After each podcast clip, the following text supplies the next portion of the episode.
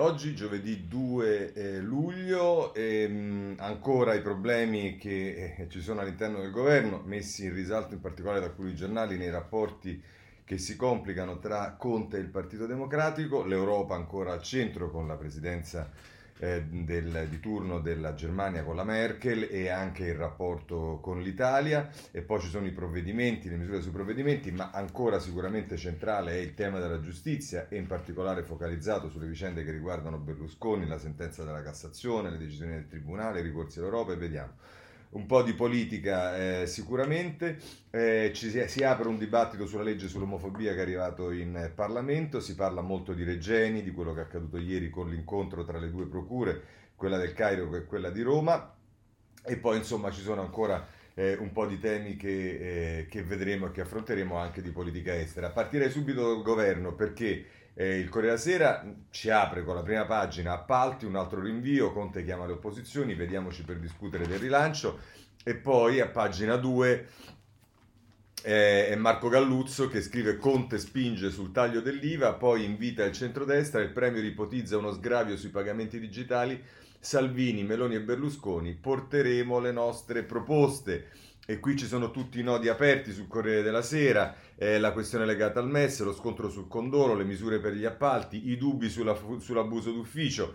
E nel taglio basso Enrico Marro ehm, scrive un articolo, il decreto bloccato dalle divisioni sulle gare veloci e l'abuso d'ufficio. E a pagina eh, 3 del Corriere della Sera c'è il retroscena di Monica Guerzoni, l'ultima lite sugli appalti e le semplificazioni slittano scontro Orlando Bonafede, le due visioni, il Movimento 5 Stelle e Italia Viva insistono sulla sburocratizzazione, la prudenza dei Dem e l'EU sulle procedure. Le accuse, lo scambio di accuse tra il vice segretario del PD e il guardacigilli, fate propaganda. Questo è quello che ci dice il Corriere della Sera, non diverso diciamo è il taglio eh, che c'è sulla Repubblica. Il grande gelo, come vedete, tutto il tema adesso ruota intorno ai rapporti tra Conte e Zingaretti ed è, ehm, ed è la Repubblica con, eh, con, con, con, con eh, non vedo chi firma l'articolo qui, eh, comunque, eh, a pagina 4 il grande gelo, il malcontento, ah scusate Stefano Cappellini, il malcontento di Zingaretti, sospetti di, conti, così, di Conte, così vacilla l'asse portante del governo, i Dem lamentano i rinvii e le indecisioni del MAES ai decreti Salvini, il Premier teme che dietro gli attacchi ci sia la tentazione di sostituirlo e vedremo perché oggi c'è eh, qualcosa di interessante quando affronteremo la politica, un'intervista a Berlusconi che fa un ulteriore passo in avanti, ma Giovanna Vitale a pagina 5 eh, firma l'articolo sugli appalti l'ultima lite tra PD e Movimento, slittano le semplificazioni, la tensione anche con il capodelegazione Franceschini e le grandi manovre in Senato, Renzi imbarca un forzista e questo lo vedremo eh, tra poco quando affronteremo il tema della politica. Volete sapere come la mette la stampa? Basta spostarsi nella pagina 8 e 9 e il titolo sono su per giù identici. Semplificazione, scudo legale per i burocrati, ecco le opere che Conte vuole sbloccare, basta con paura della firma per i dirigenti pubblici, il modello Genova esteso ad altre infrastrutture. Nel taglio basso, questo era eh, Paolo Baroni e Ilario Lombardo, mentre nel taglio basso Giuseppe Salvaggiulo eh, parla dei dubbi della Corte dei Conti, un colpo di spugna che favorirà le mafie addirittura. La Corte dei Conti prova a riaprire il dialogo. I magistrati confidano nei dubbi, nei dubbi di almeno due partiti della maggioranza. La carta del ricorso alla consulta addirittura. E Ilario Lombardo ci dice nel retroscena a pagina 9 l'ira del Premier su Zingaretti così difende solo la palude. Lettera a Salvini, Meloni e Berlusconi, vediamoci per discutere del rilancio del paese. E, tra l'altro segnalo che Sorgi prende in modo credibile eh, la, la, l'invito rivolto da Conte all'opposizione, quegli inviti all'opposizione, un abbraccio eh, impossibile, scusate, crede, non crede, eh, non crede, non crede, eh, con eh, il titolo che vi ho ehm, letto. Bene, andiamo innanzi perché anche il tempo che ovviamente la mette in un altro modo e lo fa a pagina 4 eh, e 5. Conte è ottimista, beato lui, ma dove vive l'avvocato? Questo è Franco Pierpaolo La Rosa e Piero Di Meo che firmano due articoli sul eh, tempo, il Premier dalla, alla Camera, il DL semplificazioni è indispensabile per modernizzare questo paese, poi dice il governo è incapace, questo non lo dice Conte, lo dice il tempo, il governo è incapace di decidere su qualunque cosa, dalle concessioni autostradali alla giustizia e così la mette ehm, il tempo. Se volete c'è da segnalare ancora il messaggero perché eh, a pagina 3 eh, fa un passo avanti e ci dice il Premier cerca il rilancio, la frenata di alleati e MEF. La carta dell'IVA per rompere l'assedio, perplessità di Gualtieri, PD, Italia Viva e 5 Stelle, nel vertice scontro Bonafede Orlando sui cantieri e niente intesa sull'abuso d'ufficio. E poi tra l'altro sul messaggero si eh, dà la notizia che sulla TAV si è riaccesa la tensione, il sindaco di Lione va fermata, Movimento 5 Stelle esulta, gelo di De Micheli, sì abbiamo visto ieri che abbiamo anticipato queste dichiarazioni del sindaco di Lione. Bene, andiamo a vedere a questo punto l'avvenire, perché anche l'avvenire eh, si occupa dei rapporti all'interno del governo, lo fa a pagina 9 e il titolo dell'avvenire è Conte ci riprova con le opposizioni e si blinda, parentesi, grazie a Renzi, ho i numeri. Semplificazioni, oggi nuovo vertice per chiudere, domani il Premier a Salvini, Meloni e Berlusconi, il recovery plan è del Paese, l'opposizione andrà unita e al Senato un forzista passa con Italia Viva, anche questo ripeto dopo lo vedremo. Bene, eh, chiuderei questa, questo capitolo eh, sulla parte diciamo governo e ci infiliamo dritti dritti sulla parte Europa che è molto connessa alle questioni relative interne al governo, in particolare per quanto riguarda il MES. Allora vi segnalo a pagina 8 del Corriere della Sera il premier olandese. L'Italia deve imparare a fare da sola. La nostra posizione sul vostro paese è che il supporto eh, deve essere fatto di prestiti, non di contributi. È Paolo Valentino che ci dice che su 7, il magazzino del Corriere della Sera, domani in edicola l'intervista di copertina al premier olandese Mark Rutte che parla per la prima volta a una testata giornalistica internazionale dall'inizio della pandemia causata dal Covid-19. E qui di seguito poi dice i contenuti eh, principali che eh, Ruth ha detto. Questo sul Corriere della Sera. Se andiamo due pagine invece sull'Europa, sull'atteggiamento dell'Europa nei confronti dell'Italia, sulla la presidenza della Merkel, li trovate sulla stampa eh, a pagina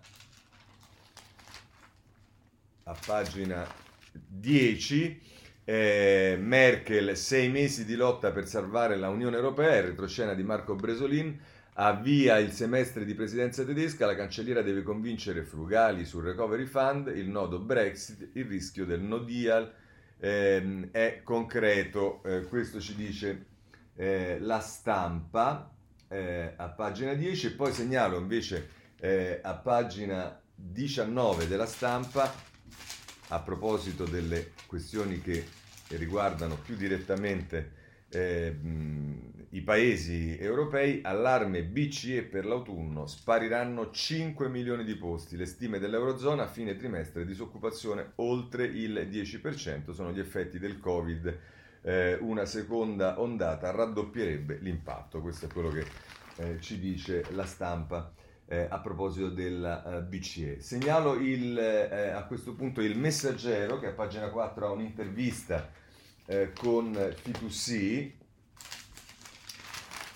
e che la mette così, è tempo di prendere i soldi e usarli, frugali, antidemocratici, sfidiamoli, l'economista eh, francese dice che gli ortodossi credono nella austerità come fosse una eh, religione. Intervista a Fitoussi che ci consiglia di prendere i soldi e presumo appunto anche quelli eh, del, mm, del MES. Eh, avvenire, pagina 8,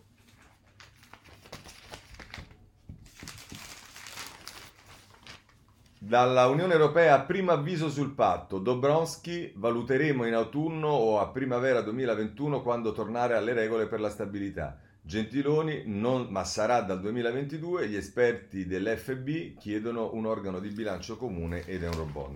Beh, è del tutto evidente che eh, noi, noi, ci dimentichiamo quello che appunto ha fatto l'Europa e via dicendo, tra le cose che ha fatto l'Europa c'è anche la, eh, appunto la, la, la eh, sospensione del patto di stabilità che ci avrebbe strangolato in una eh, situazione del genere e se volete questa cosa che abbiamo letto sull'avvenire è il titolo di apertura del Sole 24 ore Debito torna allo spettro del patto dell'Unione Europea. Dombrovski in autunno decideremo sulla stabilità per allora o in primavera. Gualtieri dice non è previsto un ritorno eh, dell'Italia nel 2021 ai vincoli di bilanci, però vedete che eh, ovviamente poi eh, tutte le cose si in qualche modo si, in, eh, si, incastrano. E a questo punto però a proposito del ruolo della Merkel nei rapporti con l'Italia, di come può influire sulle decisioni italiane, in generale della politica eh, italiana nei confronti dell'Europa, c'è sempre il punto di eh, Stefano Folli sulla Repubblica, pagina 27, il titolo è L'ombra di Roma su Berlino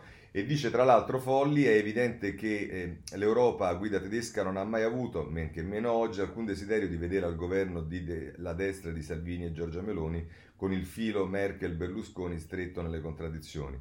Tuttavia la situazione attuale, con una parte dei 5 Stelle tuttora contraria al MES e quindi al paradigma del condominio Berlino-Parigi, rende ugualmente poco credibile Conte con la sua precaria coalizione a meno che finisca il tempo dei rinvii Roma dimostri di aver imboccato la strada che farebbe uscire l'Italia dall'ambiguità, rafforzando con ciò le speranze di successo del semestre merkeliano. È una linea di cui il garante Paolo Gentiloni nella Commissione, ma non è quella che il Premier Conte può permettersi oggi nonostante i timidi solleciti del PD. Si andrà quindi a settembre tra elezioni regionali e referendum costituzionale. A proposito di quest'ultimo, tutti si attendono alla vittoria del sì al taglio dei parlamentari e ragionano sulla nuova legge elettorale proporzionale che dovrà essere approvata entro febbraio-marzo. Ma la partita è complicata e qualche colpo di scena non è da escludere. Immaginare che prevalga il no è eccessivo, ma la marea antipolitica sta arretrando, i 5 Stelle non sono più quelli delle origini, gli argomenti contro il taglio hanno a che fare con il funzionamento della democrazia rappresentativa non è tutto già deciso. E attenzione perché dopo da Milano sull'Espresso domenica scorsa che schiera il settimanale eh, per il no al referendum, abbiamo visto Mirabelli qualche tempo fa, se non ero sul Corriere della Sera, e oggi si capisce anche da eh, Folli che eh, diciamo, eh, il dibattito sul referendum non è un dibattito eh, scontato. Per chiudere e eh, parlare dei soldi europei, del, eh, diciamo del, del, eh, del, della partita italiana. C'è Alessandro Campi sul messaggero, la vera partita da giocare per un'Italia non subalterna, noi Bernino e la UE. E andiamo allora direttamente a pagina 12 dove si sviluppa l'articolo che comincia eh, in prima pagina sul messaggero. E tra l'altro scrive Campi eh, l'Europa Ben inteso, e lasciando perdere le belle parole dei discorsi ufficiali, è una struttura in cui la solidarietà tra membri non è mai totale e disinteressata perché nessuno regala niente, ma si accompagna sempre all'inevitabile sfida tra stati con interessi non sempre convergenti. Da qui l'importanza della diplomazia delle tecniche negoziali che meglio funzionano dal punto di vista dei singoli stati quando sorrette da una visione politica coerente e della credibilità personale di chi la realizza o interpreta. È più che mai in questa fase delicata della storia europea il problema dell'Italia che con questo semestre di guida tedesca rischia molto, ma molto potrebbe anche guadagnare se solo fosse capace di muoversi con intelligenza almeno tattica. I pericoli nascono dai nostri soliti balletti all'estero incomprensibili, tipo lo psicodramma in doppia salsa populista, leghista e grillina sul MES. Non si è ancora capito che mai utilizzeremo i 37 miliardi che avremo a disposizione per investimenti in senso lato nella sanità e se no perché? Avremmo dovuto pensare innanzitutto a beneficio del nostro paese, a Bruxelles, un piano nazionale delle riforme, ma ancora non l'abbiamo fatto, a presentare, scusate, eh, a dispetto dello sfoggio di task force che vi hanno lavorato e della interminabile passarella degli stati generali. Un giorno si parla, si, un giorno si parla, si parla di ridurre l'IVA, poi le tasse, nel frattempo si lavora per semplificare l'iter delle opere pubbliche, quale di queste soluzioni adotterà, si adotterà concretamente? C'è poi la diffidenza che meritatamente ci accompagna su come spesso maldestramente utilizziamo i soldi per ottenere inutili o che peggio ancora rimangono incompiute. La Merkel ci chiede riforme reali, non annunci in cambio di aiuti, riforme che potrebbero andare fatte eh, non a comando o sotto costrizione, ma perché servono all'Italia per il suo sviluppo interno, stante lo spettro di una pericolosa crisi che rischia di travolgerci per renderla affidabile quando non ci si siede intorno ad un tavolo per trattare e discutere. Eh, le opportunità eh, o buone occasioni derivano dal fatto che in Europa siamo il paese che pur nella tragedia meglio ha reagito, essendo stato travolto per primo allo shock pandemico, e del fatto che la Germania, pur guidando le danze nel contingente più che mai, ha comunque bisogno di partner e interlocutori quale un'Italia appena meglio organizzata, politicamente più stabile e meno ondivaga su ciò che vuole e potrebbe essere. Sei mesi sono pochi per fare tutto quello che la Merkel ha annunciato, ma sufficienti per imprimere una svolta reale all'Europa sotto l'effetto di una contingenza storica mai vista dai tempi della Seconda Guerra Mondiale e per capire quale partita in questo delicato frangente l'Italia riuscirà a giocare. Da gregario deferente o da paese di quelli che un tempo si definivano seri e responsabili? Due settimane d'attesa al Consiglio europeo straordinario avremo una prima risposta, speriamo non sconfortante. Questo è quello che scrive Campi eh, sul messaggero e con questo chiudiamo il capitolo che riguarda l'Europa. C'è tutto il capitolo che riguarda le eh, misure. Allora vediamo subito il Corriere della Sera perché ci parla a pagina 6 del decreto rilancio. Eh, IMU più bassa con l'addebito sul conto, la novità del decreto rilancio, riduzione fino al 20% prorogata a fine anno la validità dei documenti scaduti e dice che la scelta sull'imposta è questa, la domiciliazione bancaria, uno sconto sull'IMU fino al 20% se si sceglie di pagare con domiciliazione bancaria, cioè con l'addebito eh, diretto sul conto. La novità è stata approvata in Commissione Bilancio alla Camera come emendamento al decreto rilancio. Eh, questa è la nuova, nuova, novità e non è una novità da poco per quanto riguarda il decreto eh, rilancio. Poi, se volete, invece, eh, sempre sul tema delle misure, a pagina 10 eh, eh, della eh, Corriere della Sera si parla del bonus vacanze, bonus vacanze già pagati 62 milioni, ma lo accettano 4 hotel su 100. Bocca di Federal Belghi dice la situazione è gravissima, aspettiamo le famiglie a braccia aperte. Sì, se aspettate famiglie a braccia aperte ma non, non accettate il bonus vacanze, eh, è anche abbastanza singolare che le aspettate a braccia aperte. Però vediamo perché di questo ci parla pure Libero a pagina 12 che come potete immaginare diciamo, non la mette esattamente bene a proposito dell'utilizzo del bonus vacanze perché ci dice turisti venite... Ah no scusatemi, Libero pone un altro problema che è una pubblicità obiettivamente discutibile della Calabria che peraltro diciamo è una regione guidata da Iole Santelli, quindi da una personalità del centrodestra, Turisti, venite in Calabria, al nord lo smog vi uccide, le regioni si sfidano per le vacanze, polemica per lo spot ideato da Klaus Davi, qui al sud la salute è al sicuro, risposta di Emilia Romagna, Veneto e Friuli, tedeschi, venite sull'Adriatico. Beh, insomma, questo non aiuta se iniziamo a cercare di, eh, come dire, prendere turisti eh, mettendo in cattiva luce gli altri, ma ehm, eh, sul messaggero a pagina 7 si dice che a proposito di che cosa si sta tentando di fare, ehm, si abbina il tema del bonus vacanze, sconto con l'app, così il governo spera di digitalizzare gli italiani, l'agevolazione richiede carta elettronica o identità SPID, modello che sarà replicato, ma sono ancora pochi gli utenti attivi di questi strumenti, un esordio non eh, facile a proposito della app. Benissimo, chiudiamo anche eh, diciamo eh, questo tema e invece eh, a proposito di quello che si aspettano gli italiani vi segnalo il sondaggio della Ghisleri sul eh, stampa in prima pagina e poi a pagina 11 l'autunno che spaventa i cittadini. E ci dice la Ghisleri che la stagione dell'indecisione e dell'incertezza, 6 su 10 temono per le proprie finanze, la paura del contagio resta alta, oltre il 65% e sui consumi, nonostante l'estate, un italiano su due è pessimista. Questa è Alessandra Ghisleri con il suo sondaggio a pagina 11 della stampa. Eh, c'è tra le misure, perché stiamo parlando delle misure, c'è quella dell'entrata eh, in eh, vigore delle limitazioni al contante e di questo si occupa il giornale a pagina 7. La rivista della Guardia di Finanza, in Europa non esiste il tetto al contante il, in uno scritto dell'ex comandante Toschi critica il labirinto delle leggi anti-cash.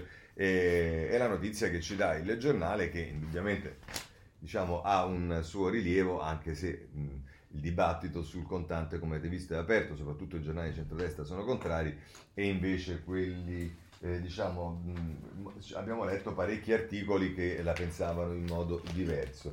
Ehm, a proposito di misure, vi segnalo dal messaggero a pagina 5 che l'Italia accelera e quindi già si prepara la legge di bilancio e piano di ricostruzione a ottobre. Il governo ha deciso a dimostrare di saper utilizzare i 170 miliardi in arrivo da Bruxelles, l'attenzione al piano della Merkel in vista di un sistema fiscale comune per le imprese. E il retroscena eh, di Marco Conti sulle messaggero che ci dice si sta accelerando anche sul predisposizione del bilancio. E poi, sempre dal messaggero, eh, ma questo l'abbiamo visto, il tema dell'IMU l'abbiamo visto, e allora ehm, segnalo ancora dal Sole 24 Ore, a proposito delle misure, a pagina 8 ci si occupa del, eh, dei cantieri, del decreto semplificazione, cantieri in sei mesi o il funzionario della pubblica amministrazione ora rischia per l'inerzia.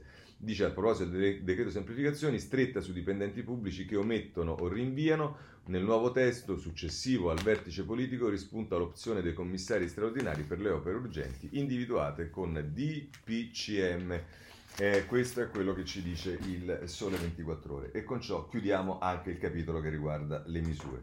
Vorrei segnalarvi però sempre dal Sole 24 Ore che mentre la politica fatica a parlarsi, vedremo cosa produrrà la richiesta di incontro di Conte con le opposizioni, invece si parlano Confindustria e i sindacati, ce lo dice il eh, Sole 24 ore in prima pagina, Bonomi ai sindacati, lavoriamo insieme per rilanciare l'Italia, riviene ripreso a pagina 5 l'appello del Presidente di Confindustria, istituzioni, imprese e forze del lavoro unite contro ogni tipo di violenza per i rinnovi contrattuali, nuovi meccanismi legati a filiere di produttività e c'è una risposta positiva dei sindacati, almeno da parte della Furlan. Sindacati, subito il confronto per una proposta comune.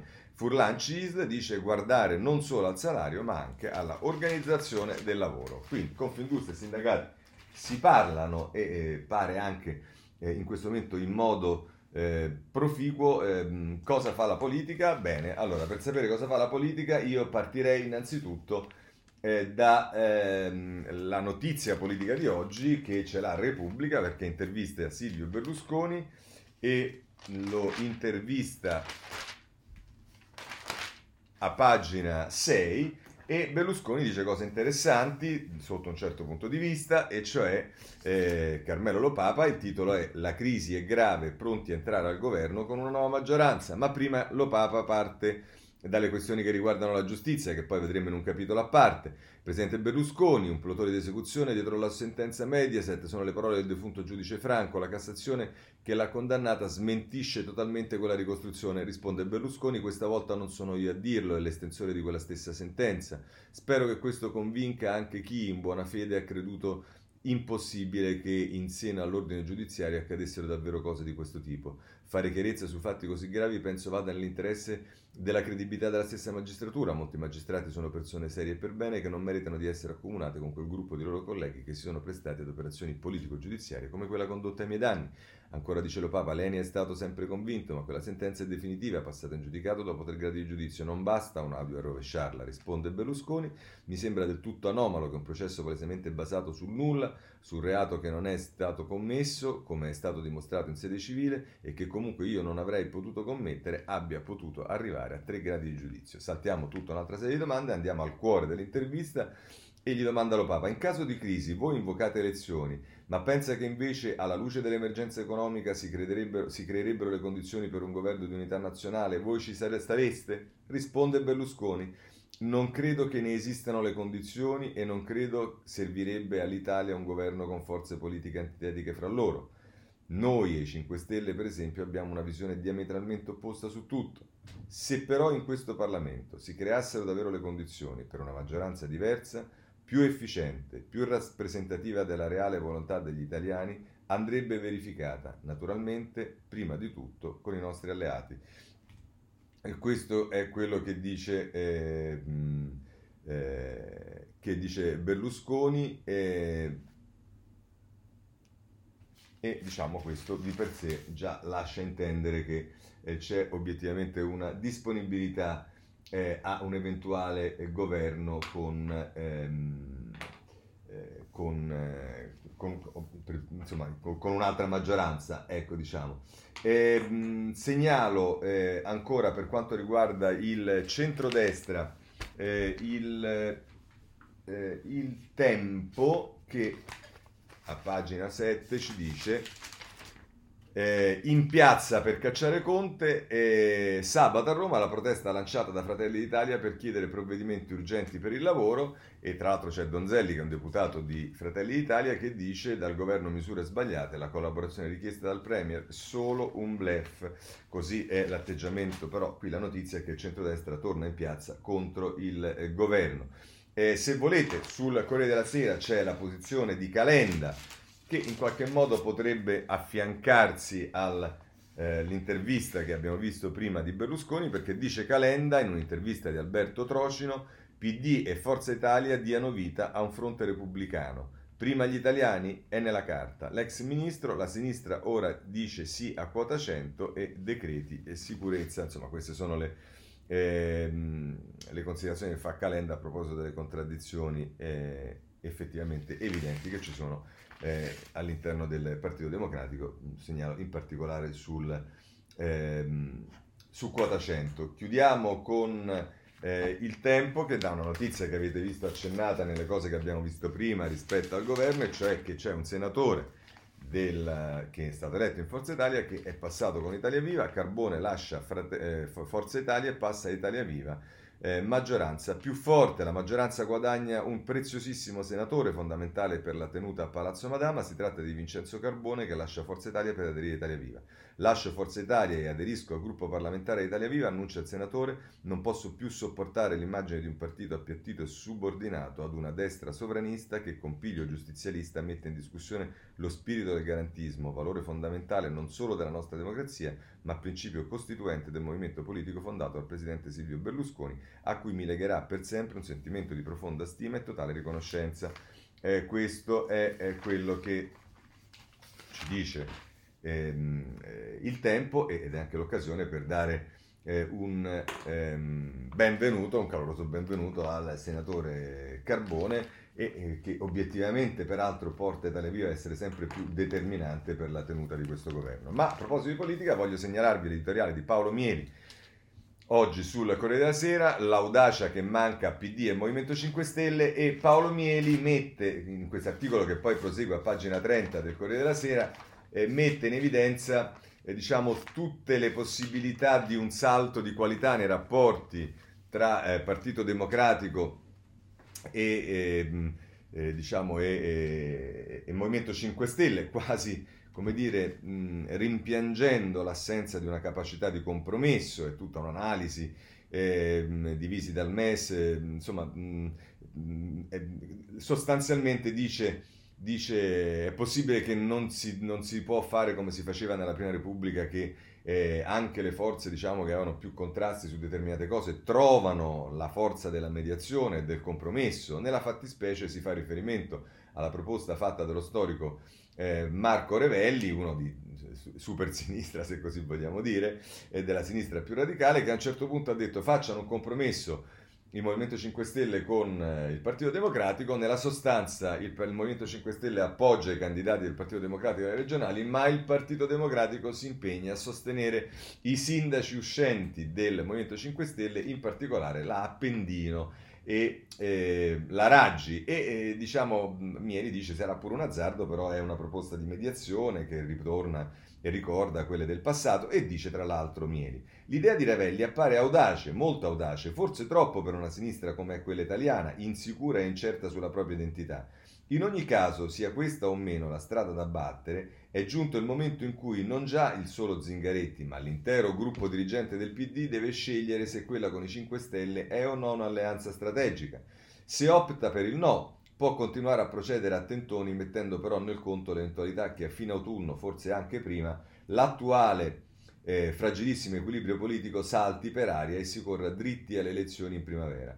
Nel caso opti per il sì, i dirigenti del PD dovrebbero dar prova di audacia tenendo a mente che il partito di Togliatti e Berlinguer seppe far compromessi più o meno con, eh, storici con Giulio Andreotti nel 76 e financo con Pietro Badoglio nel 44.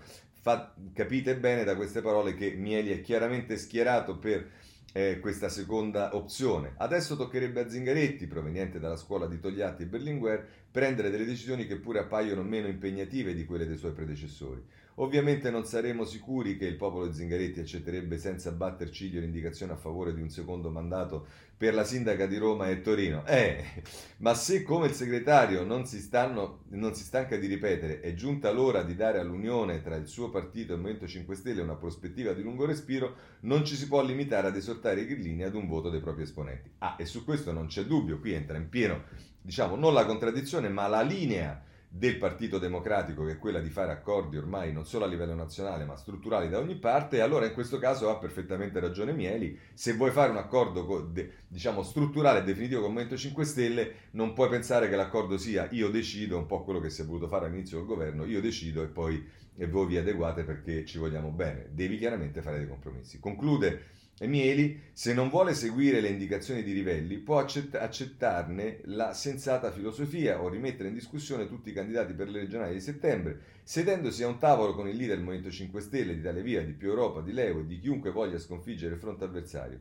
Forse non troveranno un accordo, ma l'essere stati seduti a quel tavolo sarà per loro un'esperienza rigenerativa che renderà poi superflui gli appelli all'unità. Beh, eh, questo è quello che scrive eh, a proposito dei rapporti tra Movimento 5 Stelle e PD, e in particolare sul ruolo di Zingaretti, eh, Paolo Mieli. Bene, eh, segnalo, lo posso solo segnalare, ma sul Corriere della Sera c'è un'altra delle belle interviste di Veltroni, in questo caso all'ex ministro dell'interno Pisano, ma soprattutto ex eh, democristiano della corrente, se non erro, di Zaccagnini, e il titolo è Zaccagnini incontrò Craxi per salvare Aldo Moro. L'ex DC Beppe Pisano ricorda quando Zaccagnini, nel tentativo di salvare Aldo Moro, decise di andare da Craxi per chiedergli che cosa esattamente si potesse eh, proporre e uscì dall'incontro piuttosto deluso.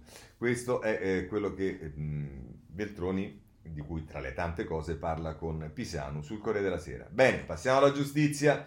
Allora, eh, se dobbiamo passare alla giustizia, facciamolo rapidamente scorrendo i titoli, perché anche i grandi giornali oggi dedicano spazio parecchio. È la pagina 16 e 17 eh, del Corriere della Sera. Il titolo è Berlusconi, due punti, colpita la democrazia, il leader di Forza Italia l'incontro con il giudice che lo condannò, galantuomo, voleva liberarsi di un peso. Questo è quello che eh, scrive Virginia, no, Virginia Piccolillo, poi intervista. Ah sì, questo è interessante perché? Eh, perché Virginia Piccolillo, che firma questo articolo, poi intervista il giudice Lupo. Eh, il giudice Lupo, che adesso ha 80 anni, è stato il presidente della Corte di Cassazione dal 2010 al 2013, però diciamo, andò via quando poi eh, fu sostituito da Santa Croce e pare che fu lui che poi decise di affidare alla sessione estiva della Cassazione le decisioni su Berlusconi. E però cosa dice eh, eh, alla Piccolillo Lupo a proposito di eh, Franco, eh, che dice... Mh, non ha, insomma, ha parlato, era molto, è, è molto seccato perché, eh, diciamo, per il turbamento, per le cose che ci sono state. Dice: Turbamento di cosa? gli dice la Piccolillo. Mi trovo in seria difficoltà perché non posso dire nulla. E perché? gli dice la Piccolillo. Perché Amedeo Franco è morto e non posso più fornire riscontro a ciò che dico. E dice la Piccolillo, ma è vero che Franco la chiamò per lamentarsi della condanna a priori?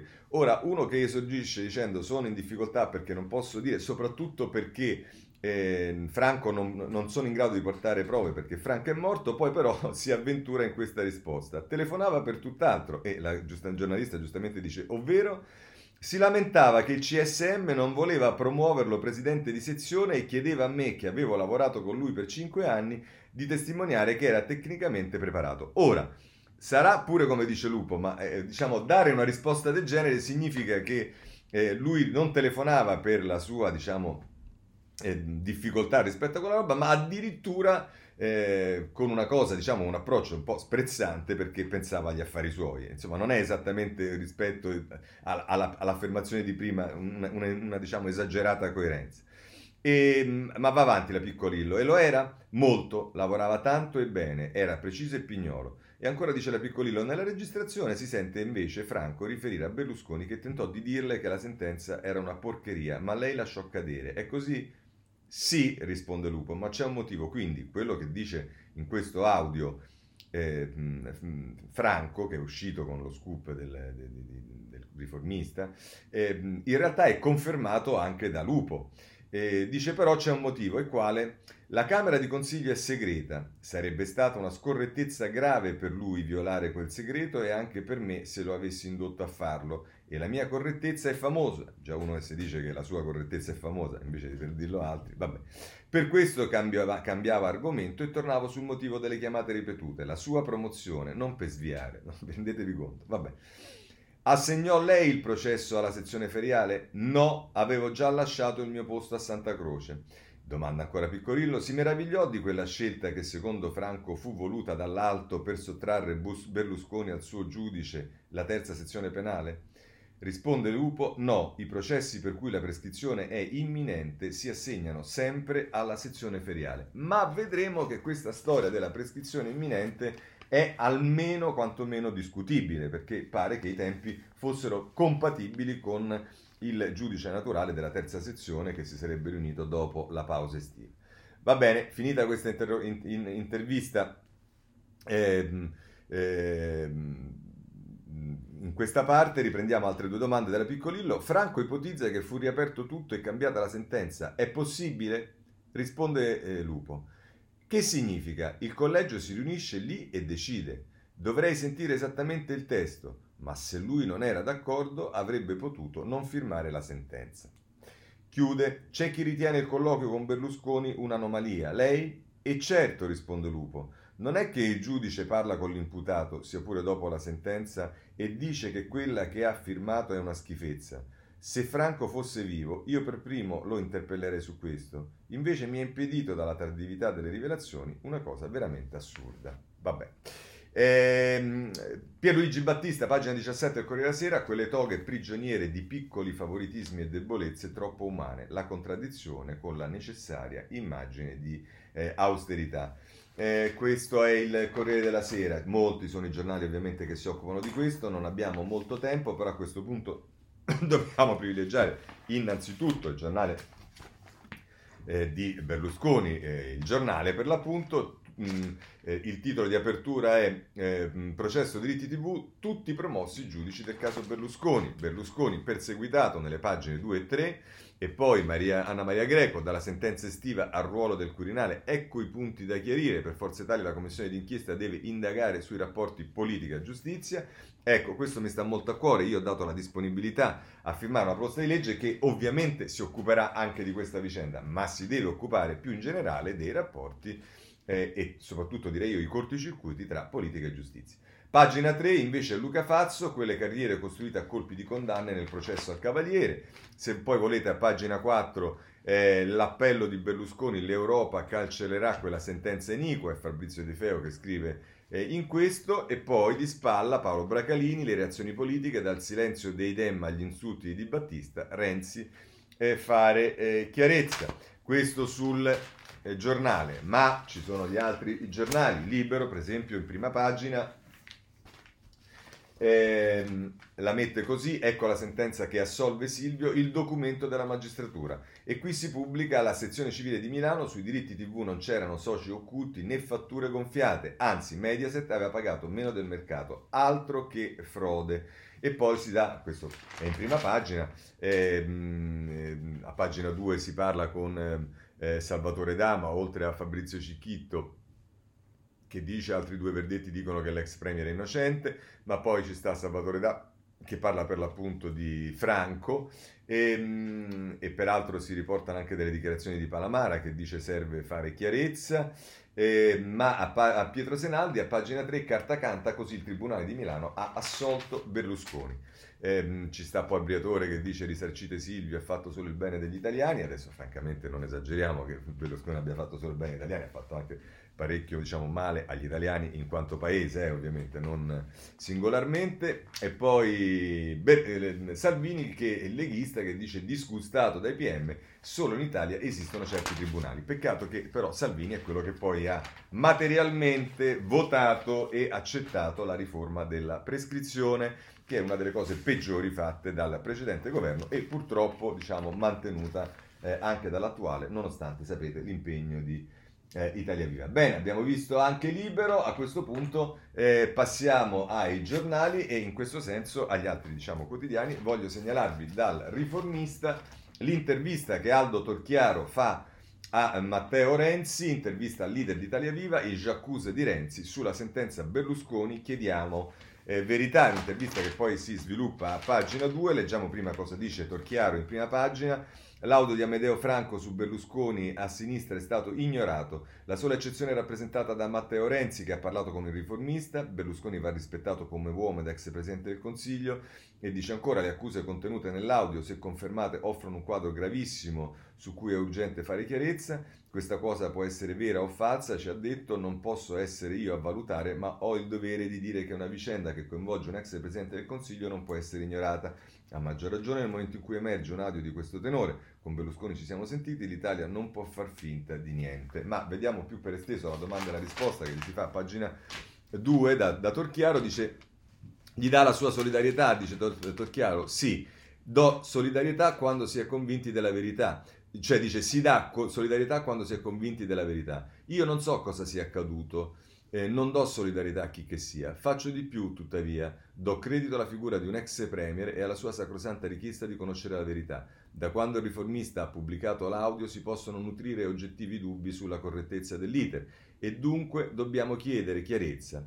Lo dobbiamo a Silvio Berlusconi, ma prima di lui a tutto il popolo italiano. Siamo in presenza di un fatto di grande rilievo, il giudice che si sfoga con Berlusconi è l'estensore della sentenza che lo ha condannato producendo evidenti ricadute nel gioco democratico del paese, perché quella sentenza ha tenuto fuori dal Parlamento l'uomo che ha, gridato, che ha guidato più a lungo un governo nella storia italiana.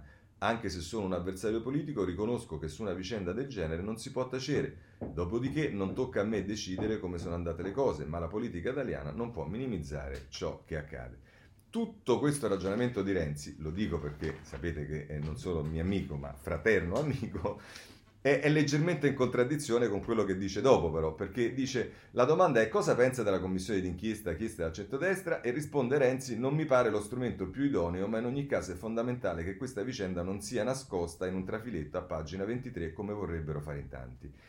Ma la realtà è che la commissione d'inchiesta non si deve occupare solo della vicenda Berlusconi io penso che in questo paese ci sia bisogno di una commissione di inchiesta che per l'appunto affronti tutti i corticircuito che ci sono stati negli ultimi anni tra politica e magistratura. Eh, capisco il pudore di Renzi perché una parte di questi circu- corticircuiti riguardano anche la sua persona, però visto che io eh, posso farlo tranquillamente, dico che certamente anche i depistaggi eh, che sono avvenuti sul Consip e via dicendo, cioè tutta una serie di questioni che non riguardano le indagini ovviamente, ma riguardano il problema del rapporto tra politica e magistratura che è esploso con il tema del CSM e con tutto quello che riguarda i magistrati e le intercettazioni che ricordo sempre non dovremmo conoscere ma che illegittimamente conosciamo. E tutto il ragionamento che ha fatto Renzi in questa precedente eh, domanda è co- cosa è se non diciamo, la constitu- constituence di una commissione di inchiesta sui rapporti tra politica e magistratura? Però vabbè, ovviamente ognuno la pensa eh, come vuole, ma andiamo avanti e eh, vediamo a pagina eh, ancora pagina 5 del riformista per quanto riguarda la giustizia, eh, Sansonetti che si dedica a Travaglio, eh, povero Marco scrive, scrive, ma le cose non le sa. Se la prende con noi perché dice che Berlusconi ha ritirato il ricorso e che il primo agosto del 2013 sarebbe scattata la prescrizione, sono due cose false e i giudici gli vanno appresso. In che mani siamo? Questo è quello che eh, eh, scrive mh, Sanzonetti su eh, Travaglio. Ma poi, se volete, Paolo Comi a pagina 6 del eh, riformista, il CSM è quel diktat illegale, fuori l'amico di Palamara. Nelle intercettazioni il suo nome non c'era. Perciò l'allora consigliere Paolo Criscuoli non si dimise, eppure contro ogni regola alcuni togati gli impedirono di accedere ai lavori se c'è lui niente plenum. Ehm, questo è quello che ci dice il, ehm, il, riformista. Bene, chiudiamo con il riformista e però non chiudiamo il capitolo perché c'è da segnalare il foglio a pagina 4. Ehm, perché fa riferimento a un'altra vicenda, e poi adesso andremo ai commenti sulla questione di Berlusconi, che però non è rilevante a proposito dei problemi che riguardano la giustizia e nell'incrocio con la politica. E ovviamente, come ho detto, per me non è una vendetta o una rivalsa, ma alcune cose vanno chiarite. Ricordate, questo è eh, Hermes Antonucci nella pagina 4 del foglio. Ricordate l'indagine che spinse il Movimento 5 Stelle a Parma? Smontata dieci anni dopo. Cioè, dieci anni dopo eh, è stata, è stata diciamo, mh, chiusa e mh, con formula piena la vicenda dell'attuale sindaco di Parma che fu preso in mezzo da un'indagine e che dopo dieci anni gli ha reso giustizia, soltanto che nel frattempo, poi Pizzarotti è un bravissimo sindaco, siamo felicissimi, è anche una delle persone più intelligenti che proviene dal Movimento 5 Stelle e lo ha dimostrato nell'andarsene subito, però resta il fatto che eh, salta il sindaco di Parma, forse non soltanto per queste ragioni, ma anche per problemi politici, e diciamo la sentenza arriva dopo dieci anni dopo. Bene, ma a questo punto occupiamoci ancora eh, di, ehm, nel poco tempo che ci rimane, dei editoriali sulla vicenda Berlusconi, eh, Sallusti perché non siamo in buone mani, non voglio insistere sull'argomento né annoiare, ma mi chiedo non è che per caso il ministro della giustizia Alfonso Bonavese trova il tempo di buttare un occhio per capire cosa è successo in quei giorni? E ancora dice è perdita di tempo eh, e perdita di tempo per perdita di tempo. Sarebbe bello, dignitoso che anche il CSM, l'organo di controllo della magistratura, presieduto dal capo dello Stato, si avventurasse in una simile iniziativa. Così, tanto per sgombrare il campo ufficialmente da ogni dubbio e sospetto e accertare per esempio se corrisponde al vero che Amedeo Franco, inizialmente contrario alla condanna, ricevette in quelle ore, prassi assai anomala se non illegale, una telefonata dall'alto che lo turbò non poco, come da lui confidato ad alcuni amici intimi. Se questa telefonata fosse davvero avvenuta, quanto alto era il signore dall'altra parte della cornetta, quanto pesò il veloce colloquio per convincerlo a non fare il bastian contrario e a rovinare le uova in un paniere preconfezionato? A queste e altre domande il Ministro della Giustizia e il CSM dovrebbero dare risposte certe, qualunque esse siano, se, sta- se vivessimo in uno Stato di diritto dovrebbe funzionare più o meno così. Il problema è che tra l'altro non abbiamo un ministro della giustizia e neppure un CSM. Il primo è ostaggio della sinistra che l'ha salvato dalla sfiducia per avere premesso, eh, permesso la scarcerazione di 450 mafiosi di livello, un importante magistrato di Matteo arrivato a ipotizzare un suo cedimento a pressione alla criminalità organizzata, in quanto al CSM stendiamo un velo pietoso, la, la microspia iniettata nel telefonino di un suo potente membro, Luca Palamara, ha svelato tutte le miserie, i vizi e le compromissioni politiche dei suoi componenti, oltre che di buona parte della magistratura. Possiamo sperare che un ministro ostaggio di un CSM corrotto, cosa questa che confermerebbe i sospetti sulla trasparenza della sentenza Berlusconi, faccia un'operazione di verità. Non resta che affidarsi ad Albert Einstein, meglio essere ottimisti, disse, e avere torto che essere pessimisti e avere ragione. Questo è eh, Sallusti, segnalo eh, sul eh, foglio in prima pagina Claudio Cerasa, giustizia, eh, gli struzzi della, mag- della mala giustizia e dice tra l'altro Ferrara, è ora di smetterla con le modalità struzzi, grazie. Da diversi anni a questa parte, complice lo storico risultato delle elezioni del 2018, il circo mediatico italiano ha dedicato grande attenzione a un tema affascinante come quello della nascita del populismo e alcuni tra i commentatori più autorevoli del nostro paese da tempo cercano di trasferire all'opinione pubblica la convinzione che il populismo in Italia sia una sorta di conseguenza naturale della proliferazione del berlusconismo, dell'affermazione della casta e della diffusione dei social network. La tesi è certamente affascinante per quanto ovviamente priva di senso, ma ci chiediamo se in queste ore tutti coloro che da anni sostengono la tesi che il populismo in Italia sia figlio del berlusconismo, oltre che ovviamente dei temibilissimi social network, si siano guardati allo specchio e si siano posti una domanda semplice semplice, dopo aver letto la storia della famosa conversazione in cui un magistrato, relatore di Cassazione del processo contro Berlusconi, ammette che Berlusconi è stato sostanzialmente vittima di un'ingiustizia. E la domanda dovrebbe essere questa, e solo questa, quando decideremo di uscire dalla stagione degli struzzi? E la risposta se la dà e ce la dà nel finale del suo editoriale Cerasa, l'appello agli struzzi andrebbe dunque rivolto ad altri e in particolare a tutti coloro che negli ultimi anni hanno trescato in modo incestuoso con il peggior populismo giustizialista del nostro paese. E, ehm, eh, dice...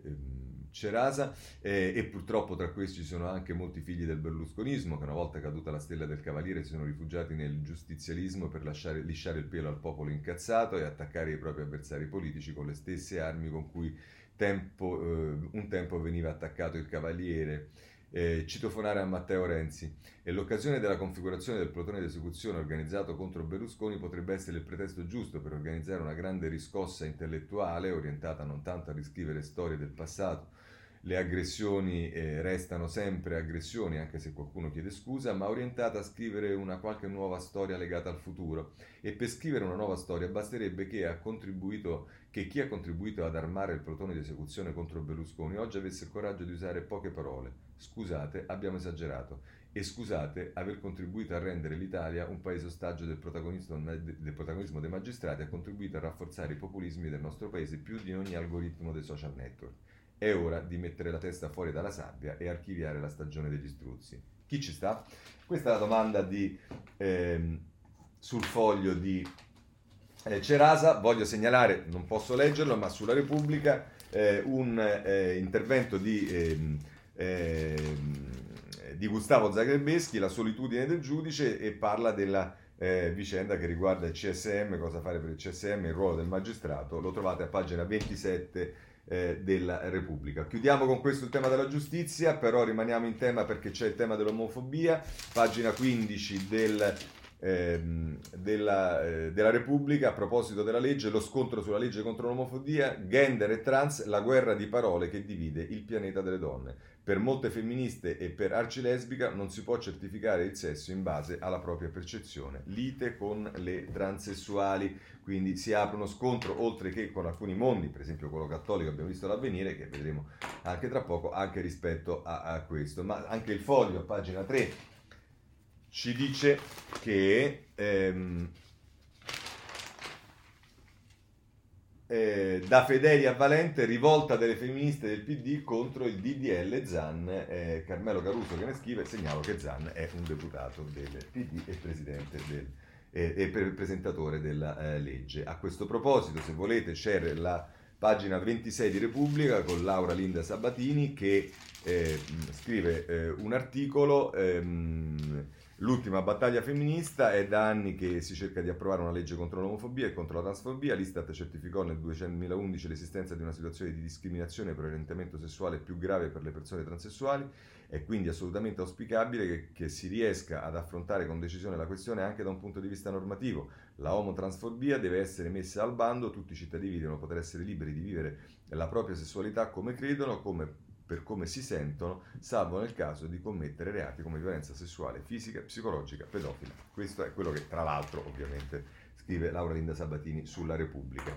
E, ehm, a proposito di, eh, diciamo, eh, eh, diciamo di, di, reati, ovviamente non c'entra nulla con questo, però ci agganciamo a questo per segnalare il Sole 24 Ore che ci dice Allarme a pagina 2, emergenza Covid, rischia usura e riciclaggio. Lotta al denaro sporco, presentato il rapporto 2019 dell'unità di informazione finanziaria relativi, rilevati dati allarmanti nei primi mesi del 2020. Questo a proposito della criminalità organizzata. C'è sempre il tema eh, della scuola, e, mh, lo prendo in questo caso dal messaggero che è sempre molto attento a pagina 13, ma trovate cose anche sull'avvenire.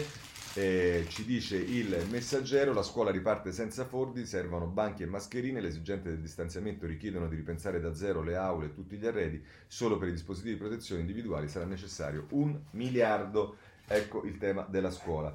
Eh, cosa succede nel virus? Ce lo dice in prima pagina il tempo, basta terroristi del virus, parla il viceministro della salute Sileri, è sotto controllo, dire che il peggio deve ancora arrivare è infondato, continuiamo a scontrarci anzi continuano a scontrarsi su eh, quello che accade nel virus, c'è la protesta dei eh, medici perché, perché, ce lo dice il Corriere della Sera pagina 13, medici di famiglia e farmacisti morti, nessun risarcimento per il Covid. Le assicurazioni, le infezioni non è un infortunio sul lavoro, ma chi è in organico negli ospedali riceve l'indennizzo. Questo a proposito dei medici, ma sul ruolo dell'Italia invece c'è l'Organizzazione Mondiale della Sanità che ci dà una buona pagella, ce lo dice la stampa, l'allarme dell'OMS, 160.000 casi al giorno, ma l'Italia con umiltà ha ribaltato il disastro. L'Organizzazione Sanità dice solo a giugno metà dei contagi, eh, l'Austria chiude i confini con i Balcani. Bene, adesso occupiamoci di Regeni, lo facciamo segnalando eh, da vari giornali, vorrei in particolare prendere la Repubblica che se ne occupa eh, in eh, prima pagina e poi nelle pagine successive, Regeni schiaffo all'Italia, i magistrati egiziani non danno risposte PM di Roma e chiedono di verificare l'attività di Giulio, la famiglia offensiva e provocatori, Palazzo Chigi non cambia la linea, la vendita delle navi eh, prosegue. Eh, questo ci dice eh, la Repubblica, e poi appunto se ne occupa anche nelle pagine successive, ma a questo, punto, a questo proposito vorrei segnalare due articoli, uno di Carlo Bonini sulla Repubblica per l'appunto a pagina... Ehm, eh, 26, Regeni tempo scaduto e dice tra l'altro ehm, ricostruisce tutto quello che è accaduto, insomma i rapporti tra le procure e via dicendo e quelle, le ultime vicende di ieri e dice ora tutto diventa ancora più complicato e lo spettacolo di queste ore ne è l'avvisaglia.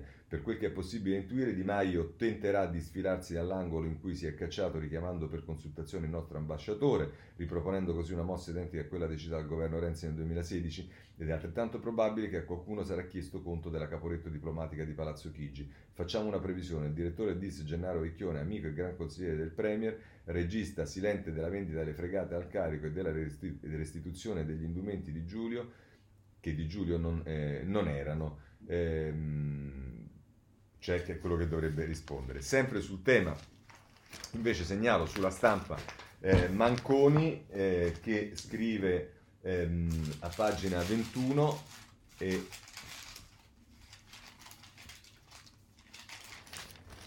E scrive il titolo dell'articolo di, di Manconi è Quell'alibi infame se l'è cercata, diciamo, ulteriore differimento e, e, e, poi ostacoli, resistenze e menzogne. Non si aspettava tuttavia l'oltraggio ed è proprio quello che c'è stato. La Procura del Carico ha richiesto quelle condizioni per lo sviluppo della cooperazione giudiziaria tra i due paesi, nuove indagini al fine di meglio delineare l'attività di Reggiani in Egitto.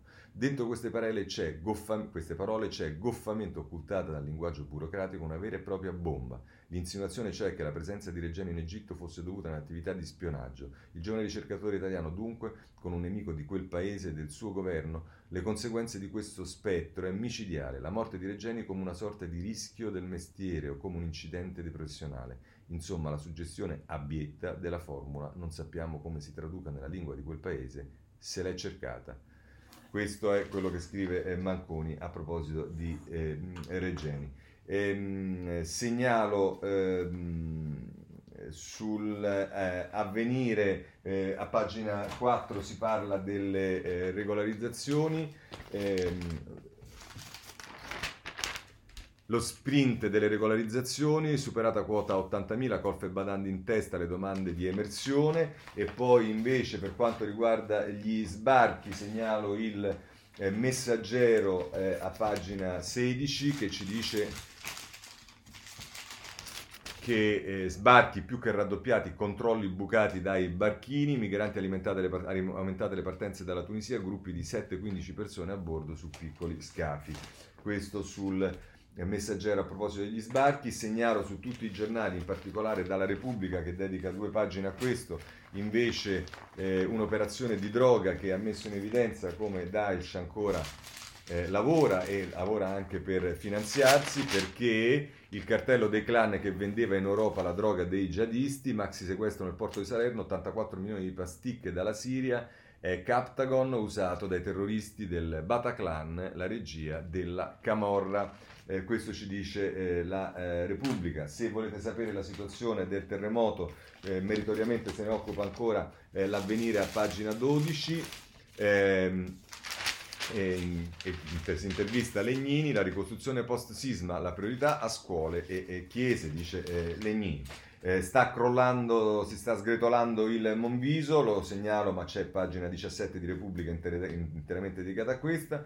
È morto il fratello del Papa Emerito Ratzinger, Georg, e ehm, direi che a questo punto passiamo eh, al volo alle notizie di politica estera. Vorrei segnalare soprattutto meritoriamente la stampa che si occupa di una questione che, di cui pochi si occupano, anzi quasi nessuno, donne uigure, uigure sterilizzate a forza, così Pechino cancella un popolo. Il rapporto per limitare le nascite tra la minoranza musulmana imposti aborti e contraccettivi, il Parlamento europeo, genocidio, eh, questo è quello che ci dice eh, la stampa nella, eh, inter, nel, nella, nell'articolo di eh, Carlo eh, Pizzati. Ma se poi volete sapere invece che cosa succede a Hong Kong, lo si sa in tutti i giornali, la stretta, gli arresti, ce lo dice in particolare il Corriere della Sera a pagina 18, Hong Kong sotto la legge di Xi, cortei e scontri, 370 arresti, torna alla mobilitazione, ma ora chi va in piazza rischia fino all'ergastolo. C'è la situazione USA che va segnalata sia dal Corriere della Sera, pagina 21, che ci dice che Trump a picco nei sondaggi rischia la disfatta con Biden e c'è anche chi evoca il ritiro. E, ehm, eh, e poi eh, anche sulla stampa che eh, dedica le pagine successive alla prima, la 2 e la 3, eh, appunto i sondaggi che danno giù Trump e soprattutto a pagina 3 eh, Paolo Mastrolilli intervista Kerry, l'ex segretario di Stato e consigliere del candidato democratico, eh, che dice con Biden alla Casa Bianca l'America tornerà alleata dell'Europa. Eh, in Russia eh, il referendum è andato come non poteva non andare, ce lo dice a pagina 12 la Repubblica eh, che eh, ci dice per l'appunto Putin per sempre nel voto farsa, urne volanti e, e, premi. E chiudiamo con la Siria perché sempre la Repubblica, pagina 13 in questo caso, che ci dice eh, che Dynasty a Damasco, la faida che divide la famiglia Assad. Pietro Del Re inviato a Beirut. Benissimo, con questo chiudiamo la rassegna stampa, vi ringrazio molto e se volete ci vediamo domani alla stessa ora.